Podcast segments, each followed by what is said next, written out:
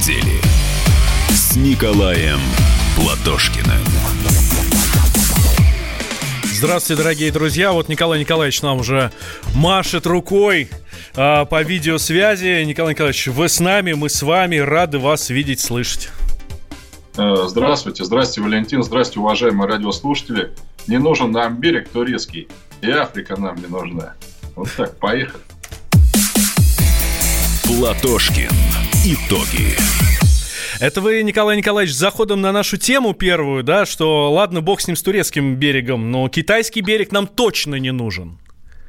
Да-да, Валентин, вот даже пишут мне, Николай Николаевич недавно говорил про Китай, и на тебе вирус в Китае. Это вот я читаю просто с YouTube. Ну, друзья, честно могу признаться, я тут, конечно, ни при чем.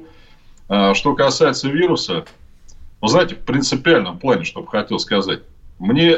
И вам, друзья, наверное, стыдно признать, но это не наша планета. За 2 миллиарда лет до того, как мы с вами здесь вообще появились, здесь жили микробы. Их и сейчас гораздо больше, их много видов. И самое главное, они могут жить в таких условиях, в которых мы с вами секунду протянем. Они живут во льдах, они живут на дне Марианской впадины, они живут в жерлах вулканов, даже их обнаружили. То есть, это их планета. Коронавирус, который обнаружен в Китае, их вообще 40. Причем я хочу подчеркнуть, 40 обнаружили пока. Беда с ними, с этими вирусами, что они мутируют все время. То есть они постоянно изменяются. Мы с вами тоже изменяемся, но это происходит там на протяжении тысяч, десятков тысяч лет. Они изменяются очень быстро. Поэтому нам постоянно нужны вакцины. Вспышка вируса в Китае, она не первая. Вы помните птичий грипп в 2013 году, там ближневосточный грипп, еще что-то. Сейчас заразилось примерно 8 тысяч человек в Китае. Но уровень смертности ниже, чем раньше, вот во время предыдущих вспышек. По-моему, на данный момент, Николай Николаевич, 2,5%. Там что-то меньше 200 человек, ну, больше 170, да, там, ну, да, что-то под 200 человек. Вот где-то 180 в Китае, но там заразились еще граждане, приехавшие из Китая, Вьетнама, Германия, Япония. Вы знаете, беда-то в чем? Что возник этот вирус в городе Ухань. Это самый центр Китая, сердце, транспортный узел. То есть там живет 10 миллионов человек. В провинции Хубэй, Ухань является столицей, 90 миллионов. Но там миллионы постоянно въезжают и выезжают. Это вот центр, да? И, кстати, я должен сказать, друзья, знаете, Ухань-то это нам родной город. Да. Так, давайте подробней. В 1937 году по просьбе китайцев, которые вели тогда жестокую войну с Японией, Сталин принимает решение послать советских летчиков-добровольцев воевать в небе Китая. Всего воевало более 2000 наших граждан, единомоментно где-то 700. И самая мощная битва в воздухе против японцев произошла 29 апреля 1938 года над Уханью. Именно потому, что это был транспортный центр, который японцы хотели разбомбить. На 45 японских самолетов на перехват вылетело примерно столько наших ишачков, мошек, это и 15, и 16, их так в Испании любовно прозвали. И мы так им вообще вделали. 25 самолетов у них не вернулось.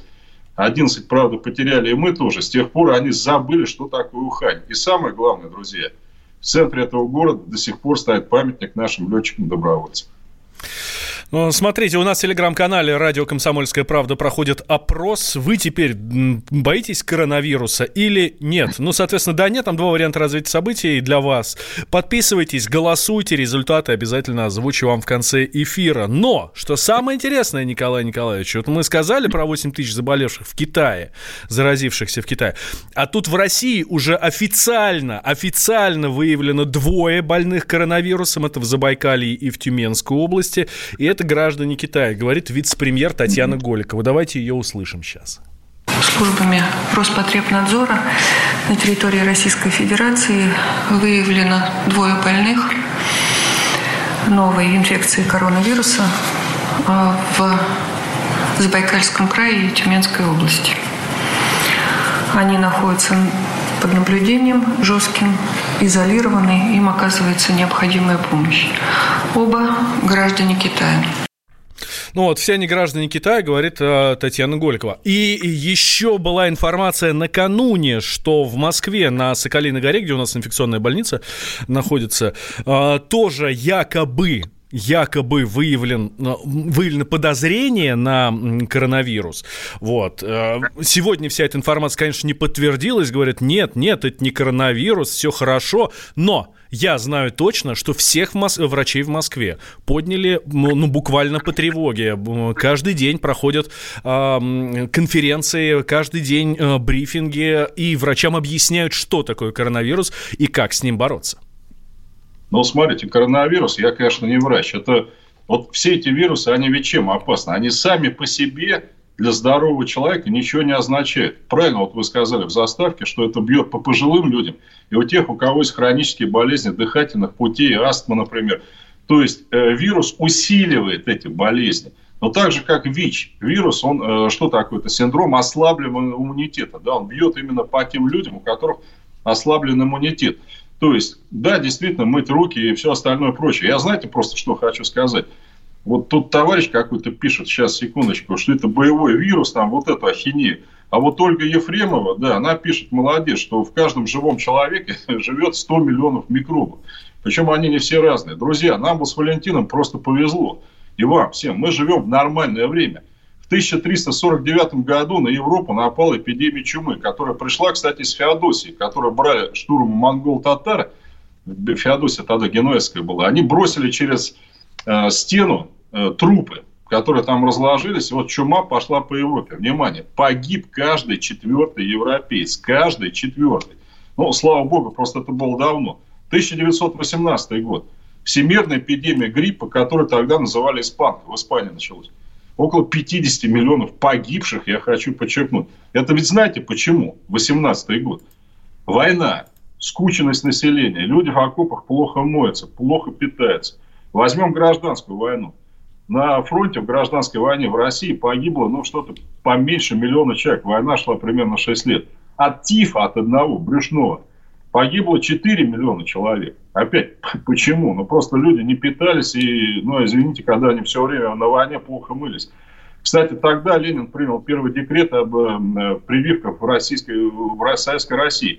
И, кстати, я что должен подчеркнуть? Именно мы, впервые на планете Земля в 1937 году победили корь, который сейчас, кстати, к моему удивлению, вернулась в Москву. В 1967 году, вот и я тоже в том числе могу там руку показать, все дети в СССР стали прививаться от кори. А ведь тогда корью болело 90% детей вообще, оспой там и так далее. И самое главное, что мы сделали для мира.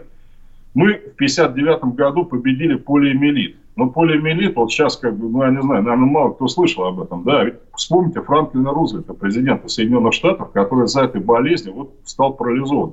Вакцину мирового значения сделали тогда именно мы.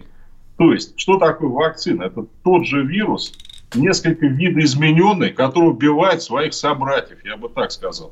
Вот сейчас, например, коронавирус, это что такое? Это вирус с такими, знаете, присосочками. Отсюда он и называется, да, как раз коронавирус. Да? Никакого отношения к коронарной артерии, например, он не имеет. Нет. Но ровно потому, что у него действительно, по-моему, 6 ножек таких, которые, если на него посмотреть, он действительно похож на корону. И знаете, что сейчас разрабатывают иммунологи? Такую же примерно бактерию без ножек, которая просто не может прицепиться к вам. Действительно, что тут можно посоветовать? Хорошо питаться, мыть руки и действительно тем людям, которые подвержены хроническим заболеваниям, стараться не выходить на улицу пока. Вот пишет у нас тут Орел один, что это боевой вирус, там что вы говорите. Эту чепуху я давно слышал. Да не боевой, это инопланетяне завезли. Возник этот вирус где? На рынке города Ухань, где продают дичь. То есть все новые вирусы, как правило, приходят к нам с вами, друзья, из животного мира. Так же, как ВИЧ-вирус пришел от обезьян, которые укусили людей в Африке около 40 лет тому назад, так и здесь. Это от летучих мышей, которые, например, впились какого-то кабана, предположим. Потом этого кабана продали забитого на рынке в Ухане. Это называется зообарьер. Да? Вот как только вирус переходит от животного к человеку, этот весь ужас и начинается. Конечно, лучше считать, что это заговор, вселенский, бред это слушает, удар по китайской экономике. Еще раз подчеркну, это не первая эпидемия. Их было несколько до этого. И все они, чем лучше развита медицина в стране, чем лучше развита иммунология, тем меньше вреда. Кто у нас с вами в стране против что-то слышал, друзья? Ведь когда-то был масса убийц. Причем это наши бабушки еще помнят. Вот так. Но тем временем риска дальнейшего распространения коронавируса в России на сегодняшний день нет, говорит глава Роспотребнадзора Анна Попова. А еще некоторые горячие головы говорят, что коронавирус опаснее финансового кризиса. Ну, дурачки просто, да. Потому что, давайте скажем так, вот даже самые супердятлы знают, что в Москве, к сожалению, вот в начале каждого года есть эпидемия гриппа. Эпидемия гриппа, как правило, где возникает? Ну, в местах скопления людей, школы, детские сады. Опять почему там? Потому что иммунная система ребенка и старика, они ослаблены. У одного еще ослаблено, у других, к сожалению, уже ослаблено. Вот и все. И, к сожалению, для нас с вами, друзья, вот почему мы от гриппа не можем избавиться? Вроде бы, да, давно. Потому что он мутирует каждый год. Это каждый год новый, к сожалению, грипп, который приспосабливается к тем антибиотикам, к тем антителам, которые мы разрабатываем. Жить надо с этим. Что ж поделаешь теперь. Такая у нас планета Земля. Сейчас делаем перерыв. 2 минуты. И сразу после продолжаем. Напомню, что в нашем телеграм-канале «Радио Комсомольская правда» проходит опрос. А вы теперь боитесь коронавируса или нет? Соответственно, да, нет. 2 варианта развития событий для вас. Подписывайтесь, голосуйте. Результаты обязательно в конце эфира озвучу. Николай Николаевич Платошкин, я Валентин Алфимов. Давайте через 2 минуты продолжим. Никуда не уходите. Итоги недели с Николаем Платошкиным. Самые осведомленные эксперты, самые глубокие инсайды, самые точные прогнозы. Знаем все лучше всех.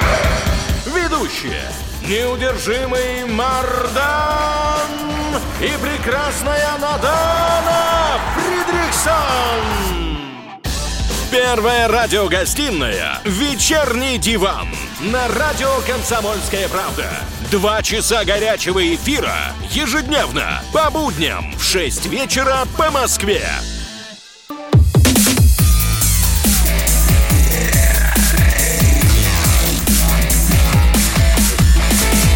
Итоги недели с Николаем Платошкиным. Да-да-да, а мы возвращаемся здесь. Валентин Алфимов в студии, Николай Платошкин с нами на связи по скайпу. Я надеюсь, Николай Николаевич, вы на следующей неделе уже будете здесь, в Москве, да? На следующий день уже в Москве. Тут, кстати, всякие боты спрашивают: вот, Платошкин, собака, отдыхает где-то. Но я, правда, в прошлом году вообще не отдыхал.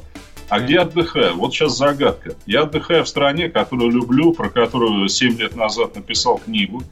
О героической борьбе народа этой маленькой страны против американцев в тот год, когда я родился. И я горжусь тем, что это единственная книга на эту тему в России. Да и вот сейчас, честно говоря, не удержался, купил еще 11 штук об истории того, что эти люди, вот угадайте, кто, называют Великой Отечественной войной. Да, против американцев. Борьба была жесткая, неравная, и тогда за ней наблюдал весь мир. Я бы очень хотел просто, чтобы эти подвиги не забывались. Ни здесь, ни у нас. Вот и все. В таких, например, странах, как Таиланд и прочее, я не отдыхал и не отдыхаю. Без обид, это личное дело каждого. Потому что я привык отдыхать в странах, где язык я знаю, где отдых могу совместить с чем-то полезным для себя. Вот так. Так, продолжаем тогда. Давайте тему коронавируса. Надеюсь, что у вас там на отдыхе его и не будет. И когда вы сюда вернетесь, уже все нормально будет.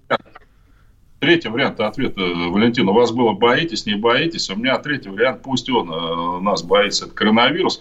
Вот один товарищ, к сожалению, быстро здесь все меняется, у меня в чате написал, что китайцы, к сожалению, едят очень много всякого и сырыми. Вот это вот основное. Они и мышей действительно летучих едят. И, это их дело, конечно, я имею в виду, но... Николай Николаевич, когда у вас 1,5 миллиарда на такой, скажем так, небольшой клочок земли, сравнительно, давайте раз с Россией сравним, то там не только и червяков, и летучих мышей есть начнешь. Слава богу, они друг друга еще не едят. Не, Валентин, сейчас я бы их не стал так обижать. У них сейчас, в принципе, с едой все нормально, оно только очень плохого качества, потому что, чтобы все не говорили, в Китае такой же капитализм. Там, извините, предположим, если вы салат зеленые, да, выращиваете на свежих фекалиях. Я не хочу это произносить. Но вы представляете, что в этом салате вообще будет твориться. А почему они это делают? Потому что дешевле просто, понимаете. Навоз-то любой отлеживаться должен полгода. Но что вот эта дрянь как раз оттуда вышла. И плюс у них это, понимаете, у них это, национальное. Они сейчас от этого отходят потихоньку. Я, знаете, вспоминаю, я вел семинарки перед китайскими молодыми дипломатами в Москве. Вы не представляете, Валентин, вот они сидят, пьют наше молоко из пакета и помидорами закусывают. Я говорю, ребята, вы как вообще-то? Хорошо, что не огурцами, Николай Николаевич.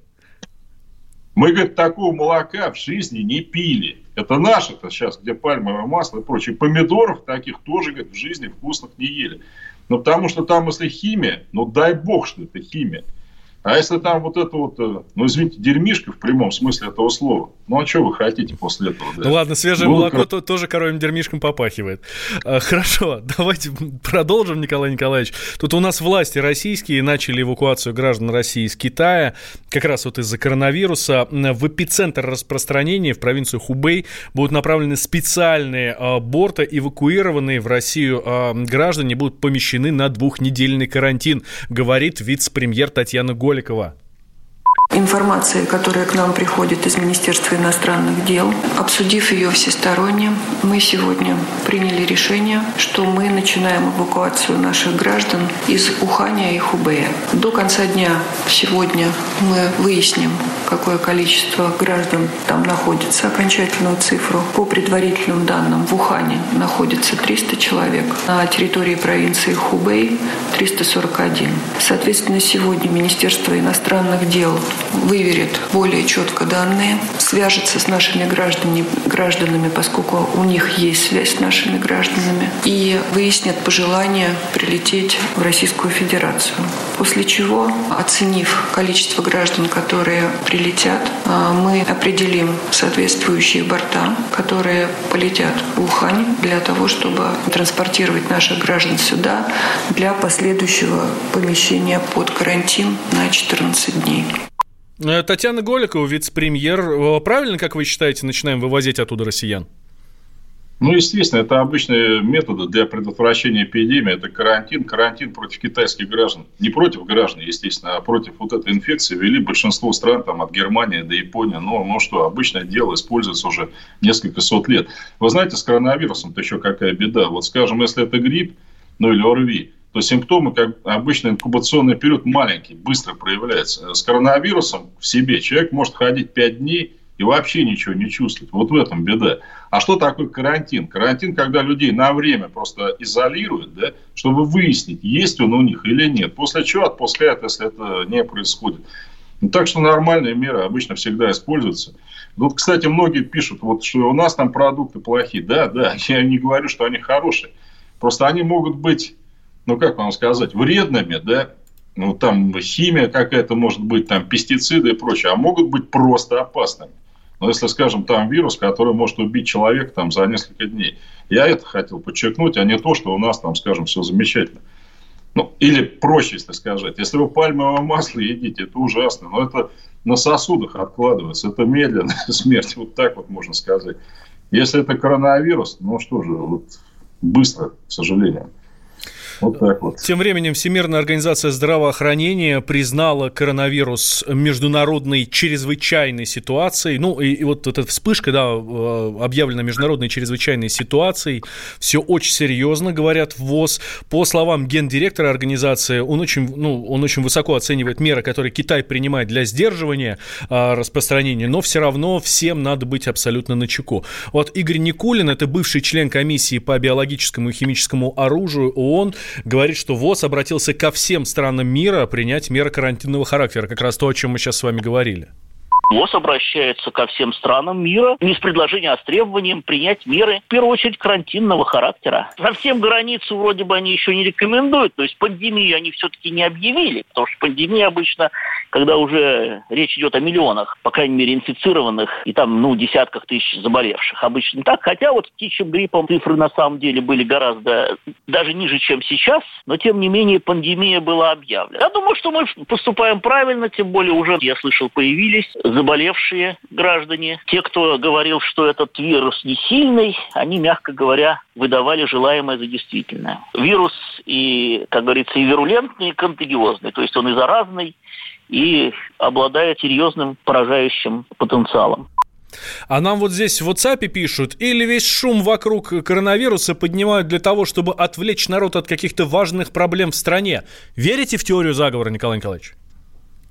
Нет, а я за то, Валентин, чтобы мы с вами сегодня помимо коронавируса и проблемы в стране обсудить. Да мы с вами, по-моему, это, собственно, каждый день делаем. Но раз тема какая-то есть, мне кажется, надо нам как бы просто объяснить населению, что это не какой-то вот там разработанный в лабораториях инопланетян вирус. Но, к сожалению, вот я говорю, живем мы на такой земле. Любая вещь на земле, это диалектика, она имеет и плохие, и хорошие стороны. Без бактерий нас бы с вами вообще на земле не было. С другой стороны, они, к сожалению, есть не только хорошие. И вот буквально зачитаю тоже интересный вопрос. Светлана Князева выводит меня на чистую воду и говорит: Платошкин, ну признайтесь, вы же социал-демократ, ну скажите.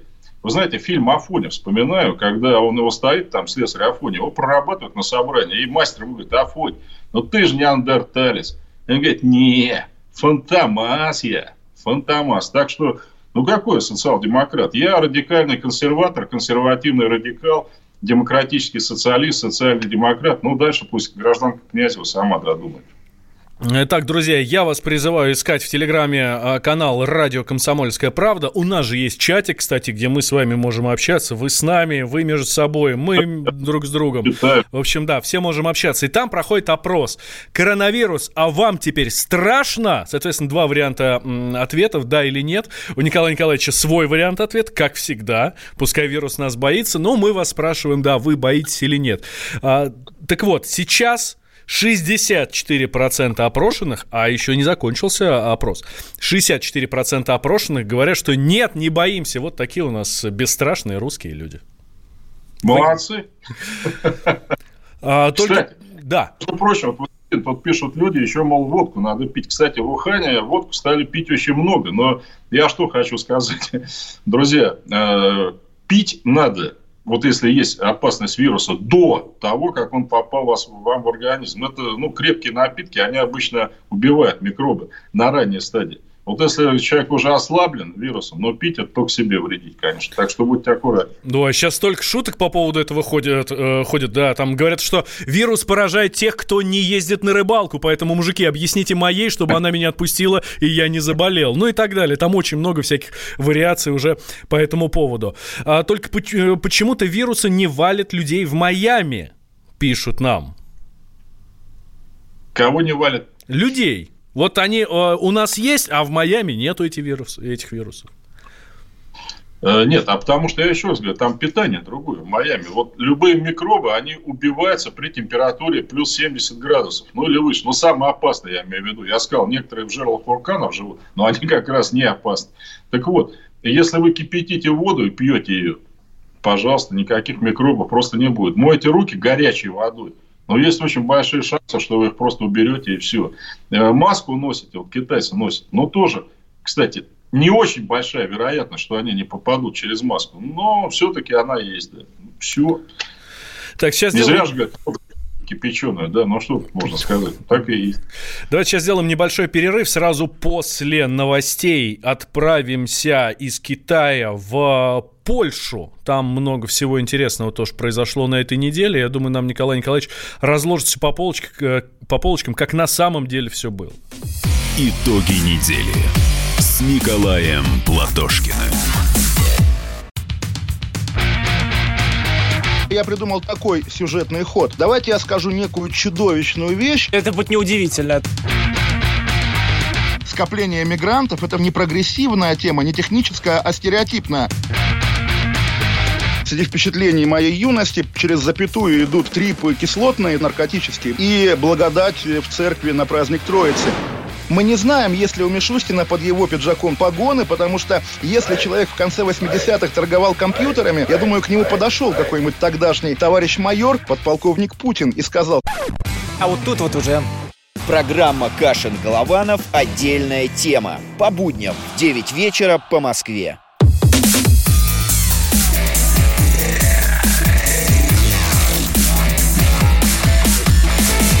Итоги недели с Николаем Платошкиным. Прямой эфир, радио «Комсомольская правда». Я Валентин Алфимов, Николай Николаевич с нами на связи. Давайте в Польшу отправимся, обещал я вам. В Китае все же обсудили. Дай бог всем здоровья, китайцам, нам с вами. И вообще, чтобы никогда не болели. Вот. А в Польше тоже много всего интересного происходило. Помните, тут Владимир Зеленский съездил в Израиль. Ну, так съездил, так себе, да? И там он решил не идти на форум по Холокосту, где собрались лидеры больше 40 стран. И тогда кто-то в интернете из сетевых острословов очень классно такую фразу сказал, что теперь Зеленский может спокойно ехать в Польшу, где не будет Путина, и рассказывать там о том, что Освенцим освободили украинцы. Собственно, так и произошло. Зеленский действительно поехал в Польшу на 75-летие освобождения концлагеря Освенцим, Аушвиц-Биркенау, я бы даже сказал. И действительно в своей речи на полном серьезе рассказывал о танкисте-украинце, который протаранил ворота Освенцима, о солдатах 100-й Львовской дивизии под командованием полтавчанина, о бойцах Первого Украинского фронта. А вот слово «Красная армия» или «Советские войска» не прозвучало ни разу. Ну, в принципе, ничего удивительного. Давайте сейчас услышим фрагмент выступления Владимира Зеленского, президента Украины, как раз там, в Польше. Польша и польский народ первыми ощутили на себе последствия преступного сговора двух тоталитарных режимов. Это привело к началу Второй мировой войны, позволило нацистам запустить смертоносный маховик Холокоста. Сегодня всем демократическим странам нужно объединять свои усилия. Европа и мир не имеют права сегодня молчать, как это было в 1939 году. Вот слышали мы с вами, да, Николай Николаевич, вы что же слышали, да? Преступный сговор Советского Союза и Гитлера. Ужас, ужас, ужас. И вот и дальше как раз про освобождение Освенцима Игорем Побирченко, танкистом, тем самым командиром танка Т-34. Мы никогда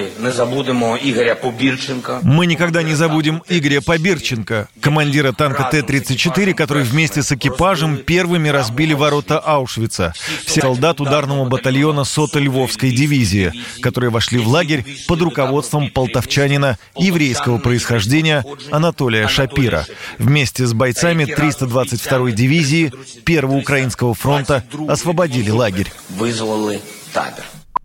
Николай Николаевич, ну дичь же. Да, я сейчас прокомментировал. Буквально пару слов по персоналям, что называется. Вот, во-первых, я всех поздравляю со снятием чувашского князька губернатора, оборзевшего совсем. Мы обязательно эту тему затронем еще. Слушайте нас с Николаем Николаевичем. Мы не пройдем мимо этого. Просто мы с Валентином обсуждали это в прошлый раз. Молодцы. На очереди теперь министр культуры, как она себя назвала, ни хрена не культурный человек, любящий лгать. Мне просто стыдно, что у нас такой министр. И последнее, что вот что-то о внезапной кончине Чаплина ни одного слова нет. Но я, во-первых, выражаю искренние соболезнования всем родным, близким, друзьям протоиерея Чаплина. Знаете, так получилось, что он буквально звонил мне вот за пару дней перед смертью и просил принять участие в среду в каком-то заседании на информационном агентстве «Аврора» по поправкам Конституции. Я, к сожалению, не мог по объективным причинам. Так что еще раз, соболезнования. Теперь, что касается дичи вот этого гражданина Зеленского, я в сетях назвал его просто мерзавец и гламурный подонок. И я могу это сейчас еще повторить, потому что только благодаря Красной Армии он вообще есть на этом свете и говорит вот эту дичь. А теперь вот конкретно, я же, в отличие от него, не комик, я же дипломат. Николай Николаевич, я тут вспомнил строчку из одной из песен группы 2517, современная рэп-группа. Там отличная фраза есть: «Если бы не мой дед, с тобой бы говорило мыло». И мне кажется, она очень точно описывает как раз вот наши с вами мысли. А вот теперь конкретно, что мы там тоталитарные режимы, Гитлер и Сталин разделили Польшу, и тогда якобы кто-то на этот счет все молчали. Да не молчали. Черчилль сказал тогда, что мы молодцы, что впервые возник Восточный фронт против Гитлера. То же самое сказал тогдашний премьер-министр Чемберлин Англии, который сдал за год до этого Чехословакию немцам. Что было конкретно? Риббентроп привез в августе 1939 в Москву 7 проектов пакта о ненападении между Советским Союзом и Германией на 20 лет. То есть вы на нас не нападаете, мы на вас. Гитлер сказал Риббентропу: подписывайте все, что угодно. Мы все равно не будем это соблюдать. Причем В одном проекте, знаете, что было? Немцы предлагали нам Болгарию и еще базы в районе Черноморских проливов. Но Сталин это даже обсуждать отказался. Не было раздела Польши, был раздел сфер влияния. То есть, что было написано конкретно? Если в Европе начнутся какие-то преобразования, то германские войска не суются восточнее вот этой линии, которая была там проведена. Что это за линия? Эту линию в 1919 году, как линию границы между Россией и Польшей, которая от нас получила независимость, предложил тогдашний министр иностранных дел Великобритании лорд Керзон.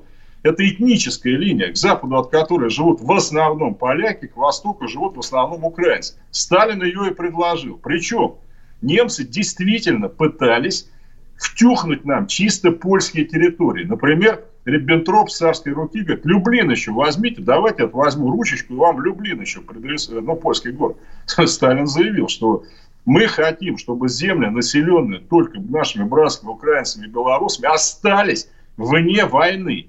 Вы туда не суйтесь. Начинается война 1 сентября. Риббентроп шлет нам телеграмму, что мы намерены оккупировать свою сферу влияния. А вы намерены? Через 2 дня приходит ответ в Берлин. Нет, не намерены. Дальше.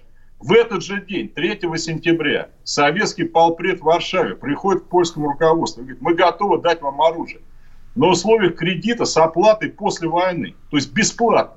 Но в этот день Германия объявляет войну Англии и Франции. И поляки говорят: да идите вы там со своей помощью. У нас там Англия, Франция. В Польше начали печатать пригласительные билеты на парад польской армии у Бранденбургских ворот. 7 сентября Варшава была окружена. 8 сентября правительство бежало по направлению к румынской границе. Как только оно ее пересекло, и как только, самое главное, мы получили данные, что германские войска заходят за линию вот этого пакта, то есть они ее не соблюдают. Они вошли в Брест, который был не в их сфере влияния, во Львов. Сталин дает указание нашим войскам перейти границу и взять под защиту украинское и белорусское население. Теперь внимание, самое главное для тех уродов типа Зеленского, которые считают, что мы Польшу делили. Какая была реакция тогдашних польских властей? Премьер и президент Польши отдали указание войскам: с советами мы не воюем. Они не враги. Идите на восток и сдавайтесь в плен советским войскам. Англия и Франция, союзники Польши, они что, войну нам объявили? Нет. Еще раз говорю, наоборот, заявили, что рады, что часть территории Польши не попала к немцам. Вот и все. После того, как военнослужащие польской армии сдавались нам в плен, их всех, кроме офицеров, через несколько дней распустили по домам. Причем, Зеленский, негодяй, слушайте меня внимательно. У нас был договор с немцами о том, что жители оккупированной немцами Польши и те, которые вошли в состав Украины и Беларуси, могут свободно поменять свое гражданство, уйти к немцам или к нам. Да все евреи, кто только мог, уходили из оккупированной немцами Польши к нам. И тем самым, по крайней мере, на несколько лет смогли спасти себе жизнь. Да, к сожалению, в 1941 году многие из них тоже погибли от рук бандеровцев, которые Зеленский сейчас, так сказать, возвеличивают, да их немецких хозяев. Вот так на самом деле было дело. Вот и все. Об этом есть документы, факты и все остальное. Вот интересно, что Владимир Зеленский цепляется за Игоря Побирченко, это командир танка Т-34, который вместе с экипажем разбил ворота Аушвица. И он говорит про 100-ю Львовскую дивизию и так далее. Вот Александр Котс... Да. Она не 100-я, а 101-я, но Зеленский, он ладно чувствует. Александр Котс, специальный корреспондент «Комсомолки», рассказал нам, где и как формировались дивизии для освобождения Польши, почему они украинские, львовские и так далее. Владимир Зеленский, рассказывая о том, как украинский фронт освободил Освенцим, говорил об этом фронте как о каком-то национальном подразделении. Рассказывая об этом, он упомянул 2 соединения. Это 100-я Львовская стрелковая дивизия и 322-я Житомирская стрелковая дивизия. Из названий, видимо, те, кто слушал его в зале, должны были сделать вывод, что эти дивизии состояли из жителей Львова или Житомира. Но дело в том, что эти названия были даны не по прописке, а по итогам боев за освобождение этих городов. Между тем, 322-я дивизия формировалась в августе-сентябре 1941 года в Московском военном округе в Горьковской области. И комплектовалась она в основном призывниками и мобилизованными военными обязанными запаса из военкоматов города Горького, ныне Нижний Новгород. 100-я дивизия формировалась в 1942 году в Вологде, в Архангельском военном округе. Личным составом дивизия комплектовалась в основном за счет военнообязанных Вологодской, Архангельской областей и Коми СССР. Ну и я бы еще отметил, что 100-я дивизия своим первым составом в 1923 году била Петлюру, который союзничал с поляками, а в 1939 году эта же 100-я дивизия отбивала у поляков Западную Белоруссию. То есть достаточно кощунственно со стороны Зеленского в присутствии Дуды было вспоминать про это воинское соединение. Ну, это вот чтобы ни у кого не было никаких сомнений, что действительно вот эта вот Львовская дивизия, Житомирская дивизия, это какие-то национальные дивизии, да? Все, история знает все, документы знают абсолютно все, и, наверное, здесь бравировать названиями не стоит. Так, давайте сейчас, Николай Николаевич, мы сделаем небольшой перерыв и продолжим, да? Эту тему мы обязательно продолжим, у нас еще есть мнение Натальи Поклонской, депутата Государственной Думы, как раз по этому поводу, но когда и речь идет про Зеленского, Украину, Николай Николаевич, ну что, мы не можем не затронуть Наталью. Дальше вот переварим все, что было сказано за 2 минуты и продолжим. Николай Платошкин, Валентин Алфимов. Дальше будет еще интереснее. Давайте на YouTube присоединяйтесь, друзья. Нам нужно еще больше народу. С Николаем Платошкиным. 27 сентября 2019 года. Главный редактор издательского дома «Комсомольская правда» Владимир Сунгоркин в своей программе «Что будет?». У нас очень сильная налоговая служба. Руководитель ее, господин Мишустин, это один из выдающихся управленцев. Ему бы возглавить правительство. 15 января 2020-го. Президент России Владимир Путин предлагает кандидатуру нового главы правительства Михаила Мишустина. Каждый четверг в своей авторской передаче Сунгоркин дает прогнозы о том, что будет с Родиной и с нами. В 8 вечера по Москве.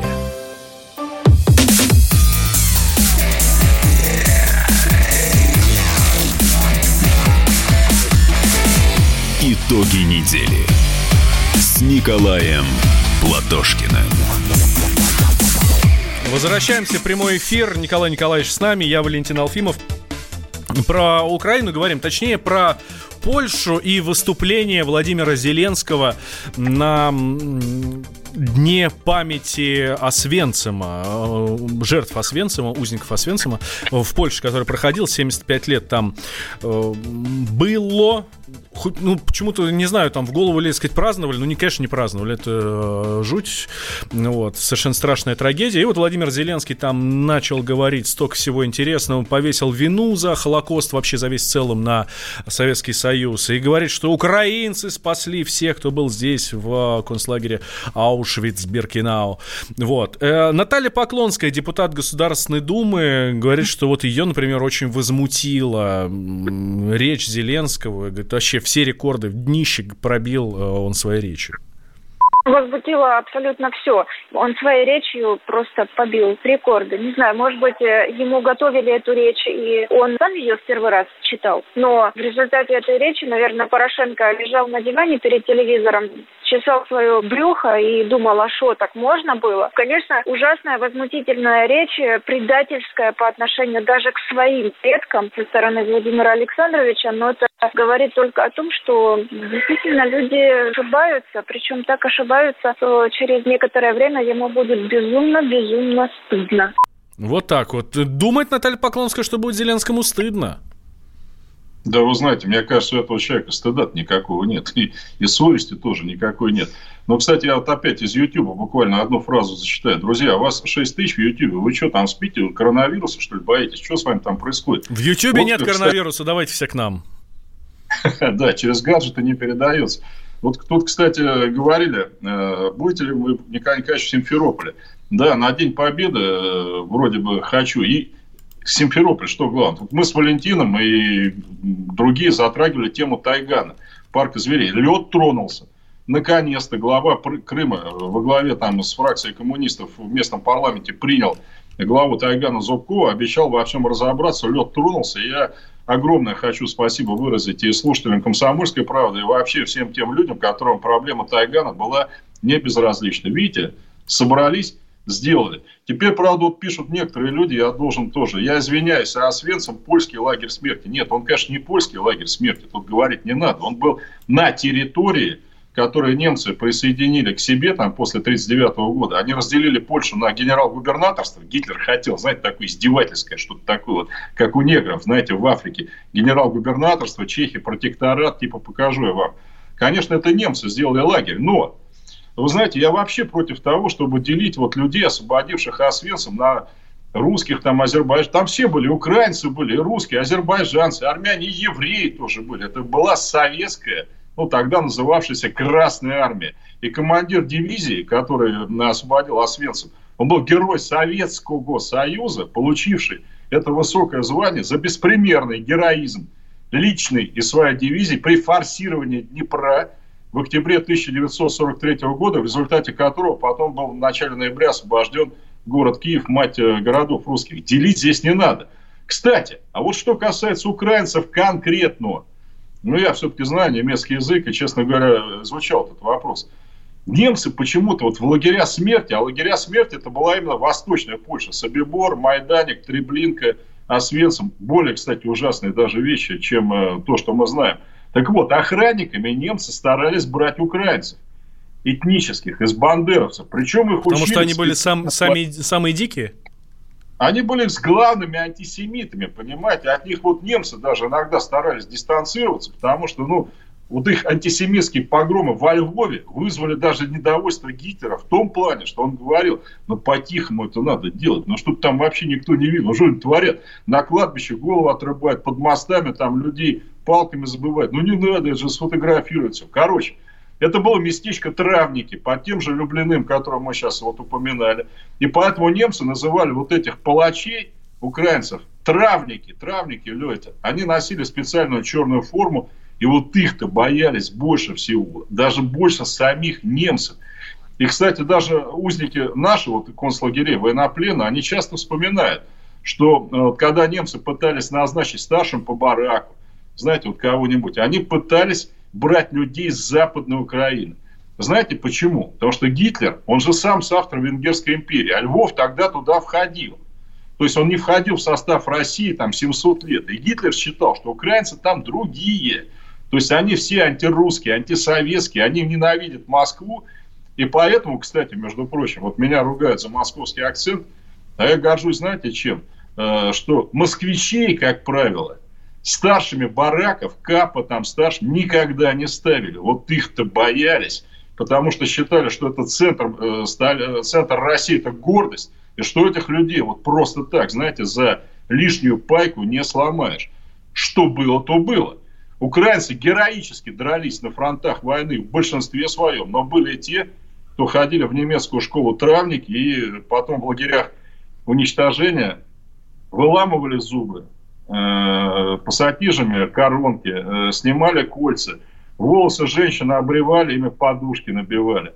Пленных и узников, которых сжигали, эсэсовцы пеплом клубничку удобряли. Причем, чтобы от крематория, знаете, вот не сильно пахло, установили вентиляторы в домиках эсэсовской охраны, чтобы ветер вот дул все время в другую сторону, понимаете? То есть все использовали, абсолютно все. Одежду бедных людей заставляли перед тем, как их в газовую камеру отправляли, складывать отдельно. Ну, условно говоря, юбки к юбкам, там, туфельки к туфелькам. Ну, чтобы не сортировать потом. И потом на них сверху в душевой кабине, куда этих людей загоняли, сыпались кристаллы циклона Б, который продавался в любом немецком магазине. Это средство защиты растений. Под влиянием скученных людей, их пота, их влаги, эти кристаллы превращались в смертельный яд. Люди пытались по трупам уже лезть вверх, затыкать вот это вот душевое отверстие, из которого сыпался этот ужасный кристалл. И когда открывались ворота вот этой душегубки, была пирамида человеческих тел. И вот эти вот травники, да, они ее раскладывали. И главное, надо было кольца срочно снять. Палец не задеревенел.